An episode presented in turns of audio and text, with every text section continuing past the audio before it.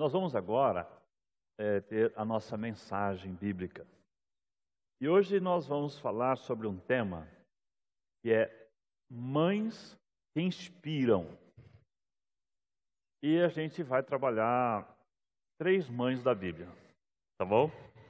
Eu vou pedir para você prestar bastante atenção na mensagem, mas enquanto você lembrar aí, se você lembrar de uma mãe, uma mãe da Bíblia que te inspira, coloca o nome dela no nosso chat aí, tá bom?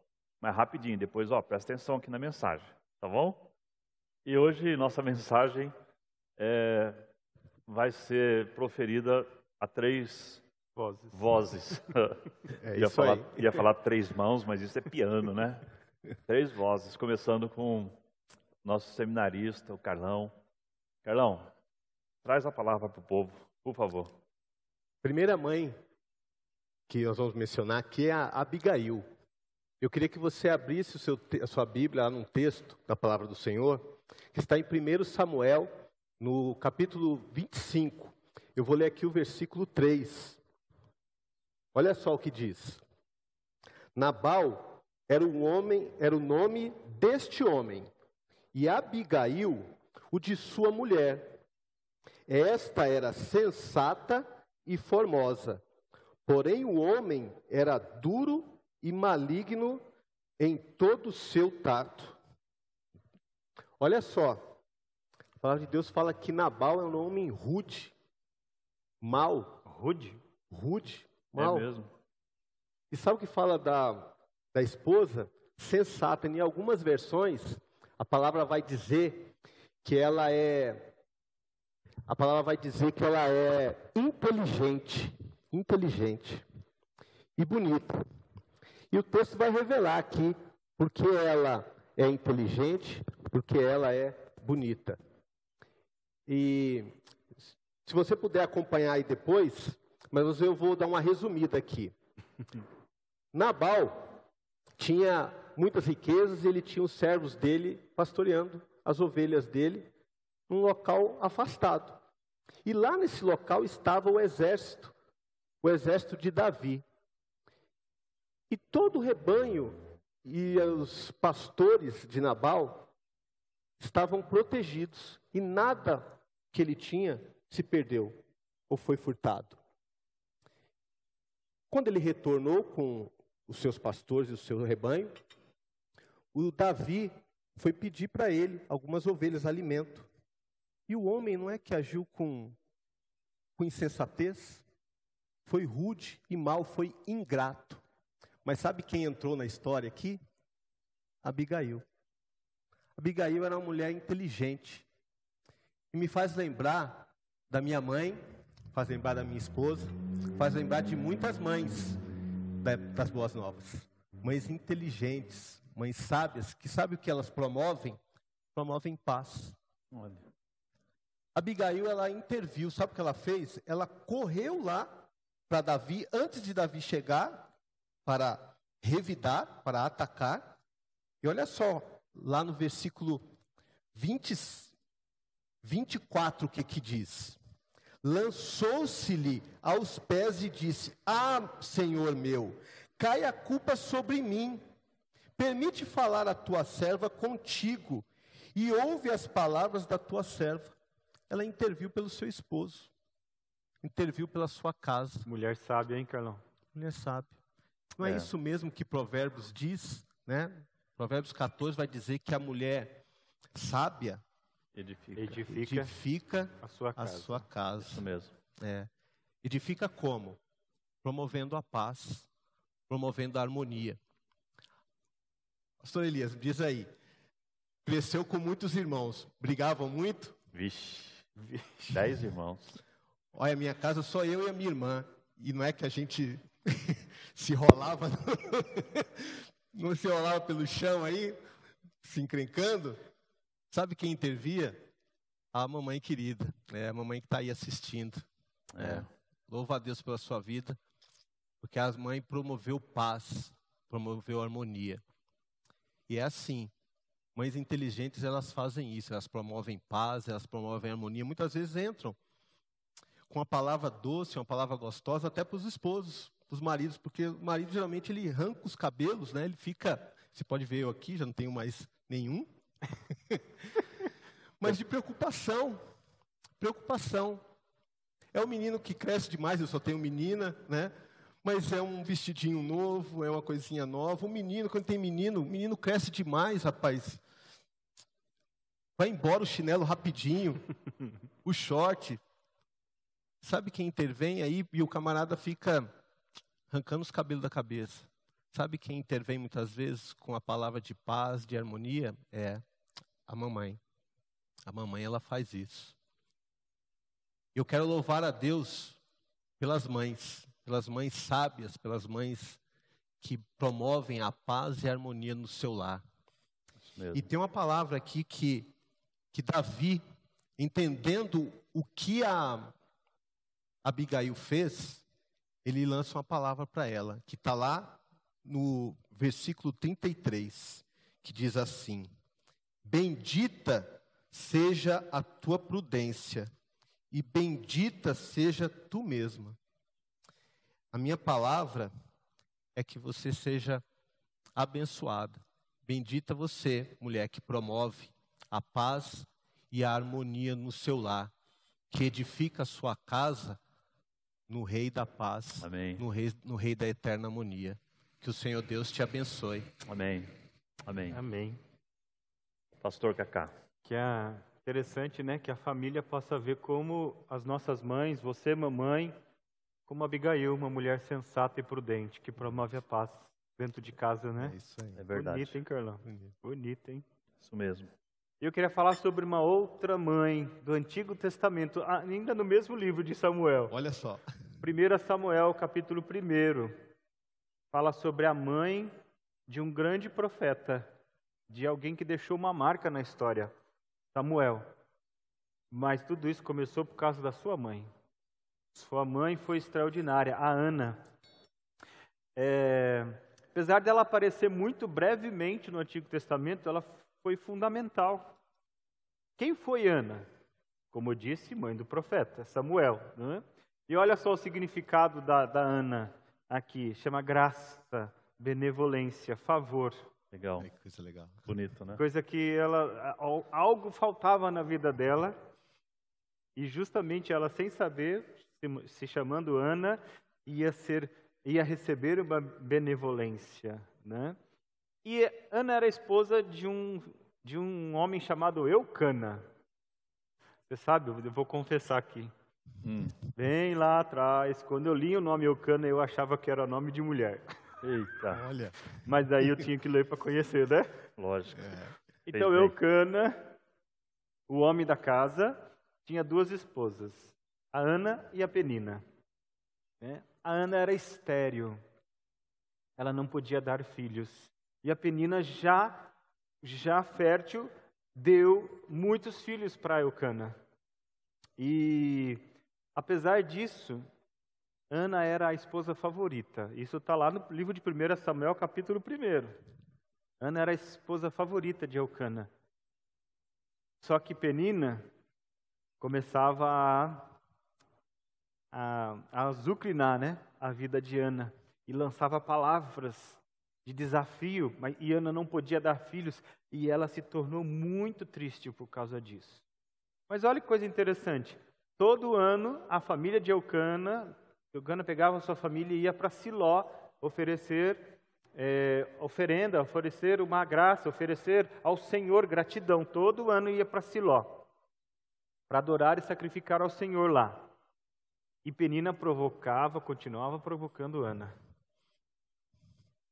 A questão da esterilidade de Ana e a irritação por parte da, eh, de, de Penina fez com que Ana ficasse assim profundamente angustiava, angustiada.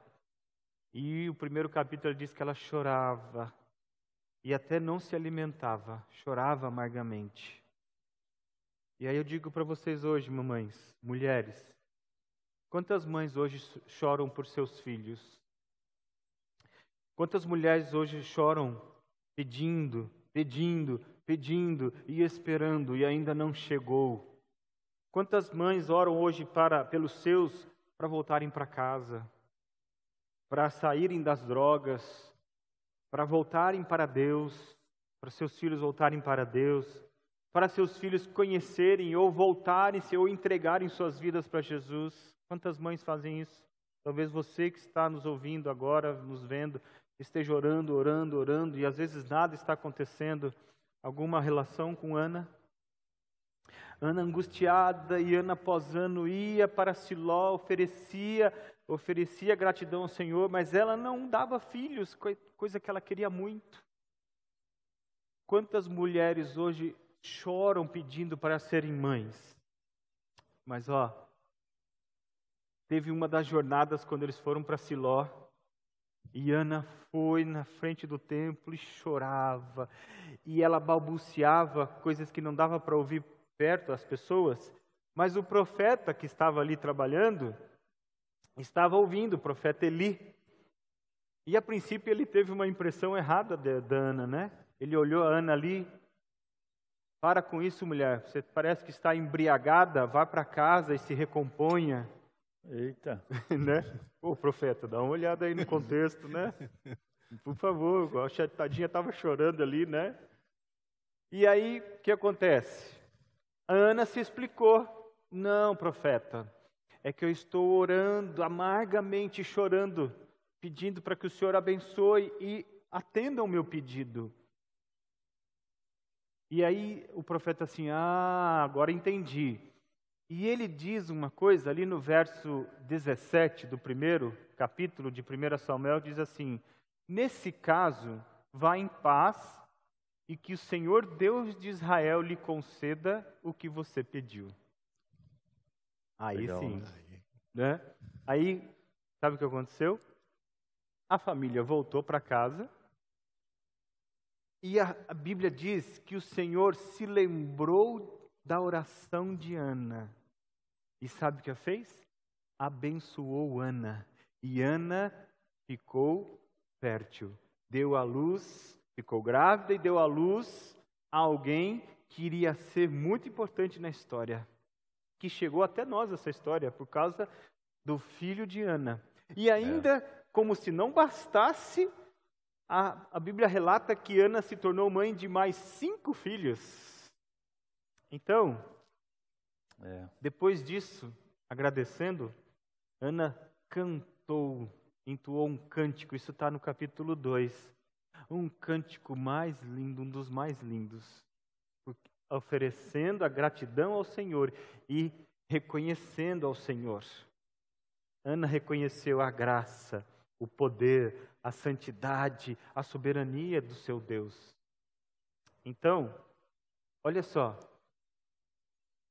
Depois de um clamor, de um tempo de choro, de achar que não tem mais saída nem resposta, Ana deu a luz ao Samuel. Samuel foi oferecido ao Senhor e Samuel foi o maior juiz, o maior profeta e o maior sacerdote da sua geração. Foi grande responsável para que Jesus chegasse até nós hoje, um dos que foram usados. Então, preste atenção, mães desta geração, ousem consagrar o Senhor, ao Senhor, o melhor daquilo que Deus tem lhe dado. Amém. Ouse, cheguem à presença do Eterno com seus pedidos e suas angústias. Ele está ouvindo. Uma hora no momento certo, Deus vai se lembrar, não que Ele esquece de você, não é isso. No momento certo, Ele vai te abençoar. Não desista, persista. Sejam mães que coloquem seus filhos no altar do Senhor. Sejam mães que consagrem seus filhos para Deus. Fala isso. Sejam mães que não desistem, porque Deus pode ter planos maravilhosos para os seus filhos, assim como o filho de Ana o profeta Samuel. É. Seja como Ana, seja como Abigail, aprendam de que perseverar no Senhor é aguardar com alegria e a resposta chegará em fé. E tem uma mãe, essa mãe também é muito especial, né, pastor Elias? Opa! E eu queria falar sobre ela para você. Sabe que você, quando você está falando aí, você, Carlão, o pessoal estava colocando o nome das mães aqui que inspiram eles. Ai, que legal.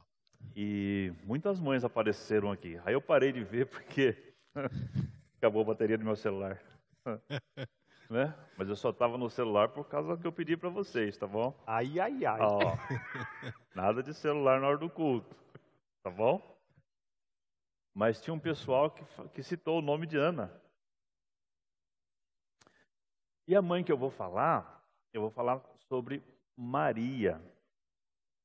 E de, olhando de relance aqui, eu também vi duas pessoas apontando o nome de Maria aqui. Uma é o Emílio Marcenaria. Eu acho que é o Joel. É o Joel. Acho que é o Joel. Se não for o Joel, fica feita a propaganda. Tá bom? E uma outra pessoa que eu vi é o Marcelo Piaia, Olha, Marcelo está online aí. Um abraço, Marcelo. direto de Brasília. Ó, lá, um comandante do Exército Brasileiro lá com a gente aqui. Um abraço para você. Mas eu, eu tive no meu coração, quando nós pensamos em trazer mães, eu tive no meu coração o nome Maria. E, claro, né, eu estou falando da Maria, mãe de Jesus. O Novo Testamento fala de algumas Marias, mas eu estou me referindo a Maria mesmo, a mãe de Jesus. E eu estou trazendo o nome da Maria, esta mãe, porque ninguém pode negar o quanto essa mulher foi especial, não é? É Verdade. Sabe como que é assim que eu vejo que ela é especial? Deus tendo um, projeto de salvação para realizar a favor da humanidade, ele vai escolher uma mulher através de quem o filho unigênito viria ao mundo. Que coisa, né? Então, pronto. Lá do trono da graça dele, ele olha e ele enxerga Maria. E eu acho que aqui no texto que eu vou trazer para você, eu entendo um pouco por que, que Deus olhou para Maria e, e escolheu Maria para esta, esta obra tão especial. Ó, o que eu vou ler para você é o Cântico de Maria. Está lá em Lucas, no capítulo 1, a partir do verso 46. Diz assim: o cântico dela. Disse então Maria: A minha alma engrandece ao Senhor, e o meu espírito se alegra em Deus, meu Salvador, porque atentou na baixeza da sua serva.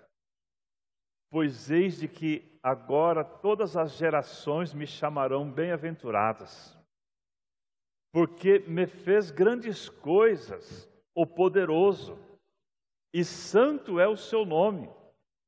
E a sua misericórdia é de geração em geração sobre os que o temem. Com o seu braço obrou valorosamente dissipou os soberbos no pensamento dos seus corações, depôs dos tronos os poderosos e elevou os humildes, encheu de bens os famintos e despediu vazios os ricos. Auxiliou a Israel, seu servo, recordando-se da sua misericórdia, como falou a nossos pais para com Abraão e sua posteridade para sempre. E Maria ficou com ela, Isabel, aqui no caso, quase três meses, e depois voltou para sua casa. Então, quando eu olho para o cântico de Maria, eu imagino assim: por que, foi que Deus escolheu Maria? Por causa das percepções de Maria. Primeiro, sobre ela mesma. Olha só, Maria diz assim: no seu cântico que Deus foi misericordioso e olhou para a baixeza da sua serva. É, em uma outra versão diz assim, é, olhou para a humildade daquele coração. Olha que coisa interessante. Deus sabia, Deus sabia que Maria não ia se vangloriar por ter sido escolhida. E ela se olha assim tão pequena, e ela vê que a graça de Deus ela é tão grande, que ela diz assim: agora me chamarão bem-aventurada. E é mesmo. E é. A gente fala sobre ela, o mundo fala sobre ela. E, e então essa primeira percepção da humildade do coração de Maria. A segunda, eu olho aqui e é assim a compreensão do projeto de Deus na missão de Jesus. E eu acho que isso é muito forte aqui, porque ele, ela diz assim no cântico dela: como seu braço obrou valorosamente, dissipou soberbos no pensamento de seus corações, depôs dos tronos os poderosos e elevou os humildes, encheu de bens os famintos e despediu vazios os ricos. Essa percepção. A percepção de que Jesus não tinha vindo para se unir aos poderosos. A percepção de que Jesus não tinha vindo para fazer política para agradar o imperador, o rei, o governador. A percepção de que Jesus veio não para os soberbos, para os altivos, para os orgulhosos, mas para os humildes. Por isso que nós vemos no ministério de Jesus, ele sempre se dirigindo às pessoas marginalizadas, quando o cego queria ver, ele tinha misericórdia e dava visão ao cego. Quando ele via o povo com fome, ele multiplicava o pão. Então Maria tinha plena consciência da missão de Jesus. Mas uma das coisas que me impressiona bastante no Cântico de Maria era a percepção real de quem era Jesus. Aí ela fala assim: O meu espírito se alegra em Deus, meu Salvador. Salvador é uma referência a Jesus. E olha só como ela chama Jesus. Ela chama Jesus Deus. Deus que vem para salvar o Salvador. Então, Maria, ela é especial porque ela tinha uma percepção muito clara sobre quem ela era, sobre o que Jesus veio fazer, mas principalmente sobre quem era Jesus. Maria chama Jesus de meu Salvador. E sabe o que é isso? É a consciência de que ela própria precisava da salvação. Muito lindo isso. Ela própria. A, a nossa caminhada da fé e o nosso olhar para a Bíblia é, não mistifica Maria. Não.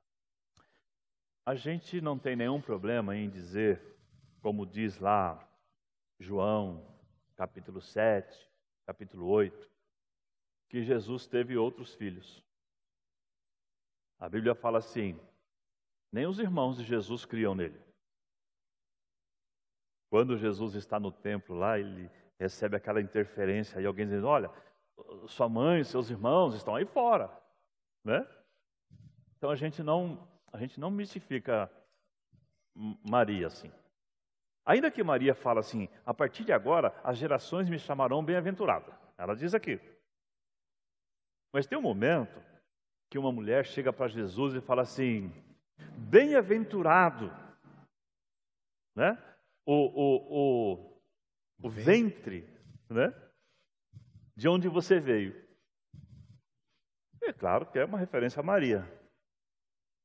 Aí Jesus fala assim: mais bem-aventurado é aquele que ouve minhas palavras e crê. Então, de fato, na nossa caminhada de fé, olhando para o Novo Testamento, nós não mistificamos Maria. Nós não não entendemos que Maria ela é mediadora entre nós e Deus. Porque a Bíblia fala que o único que faz isso é Jesus. Nós não compreendemos que temos que fazer orações a Maria e nem a qualquer outro ser humano, ainda que a gente admire né, os feitos de alguns cristãos,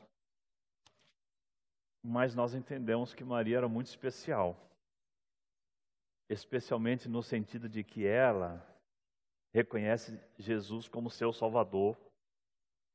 Maria, então, se apresenta como uma das pessoas que Jesus veio salvar salvar dos seus pecados.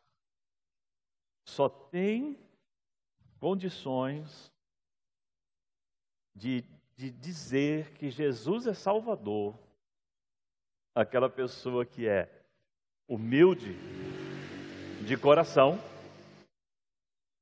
e que, conhecendo a Jesus, entende qual é o plano de salvação, qual é o projeto, qual é a missão dele, e é capaz de dizer assim: O Senhor é o meu Salvador.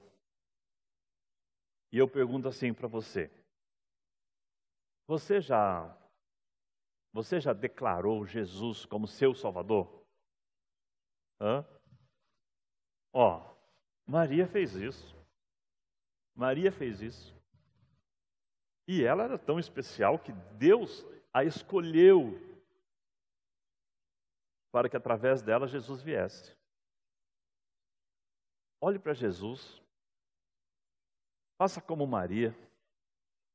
Declare Jesus como seu Senhor e como seu Salvador.